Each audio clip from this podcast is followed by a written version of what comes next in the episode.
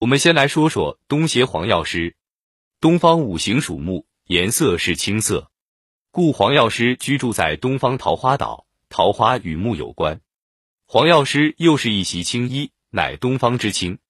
其妻冯衡，其女黄蓉，其弟子成英，名字中皆带有草、有草木之意，所以东邪黄药师的名字里有药字。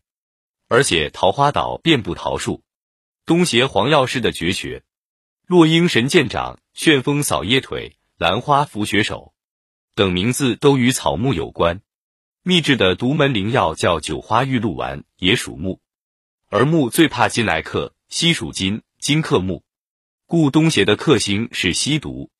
全真妻子围攻黄药师之际，欧阳锋偷袭黄药师。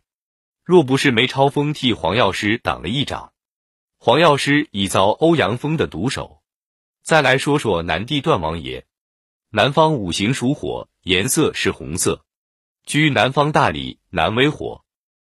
一灯大师之灯带火点燃，其秘技为一阳指，阳也是火，灯与阳都是红色的。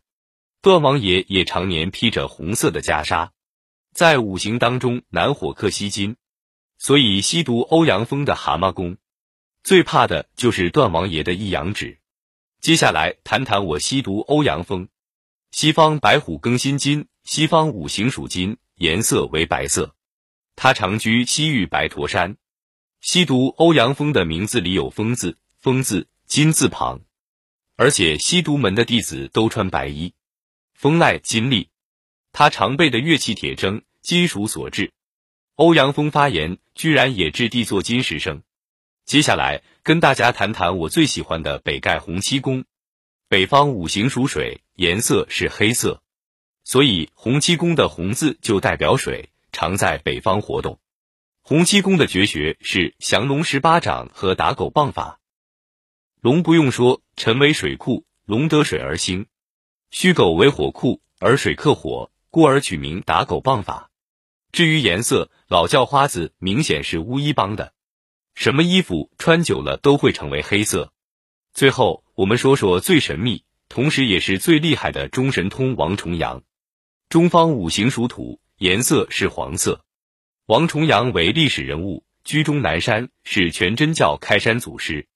原名王哲，姓名二字皆具土形，重字亦然。他用黄色的布袋冠束发。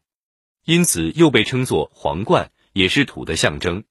将五行如此精妙布局于一部作品中，金大侠之博学可见一斑。不管小说还是现实，家事还是国事，事物总是相互制约的。当你达到了顶点，又无所制约的时候，上天自有安排的。有人说，金庸小说中的人物名字也是一门学问，而其中有以《射雕英雄传》里。人物名字所带的五行痕迹更为明显。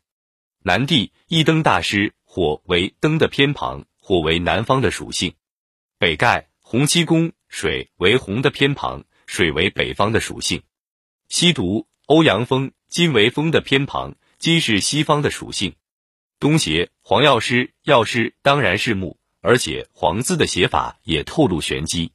中神通王重阳。其实，在这个“王”字的写法里面，是包括了一个“土”字的。大家自己用手写一下，是不是？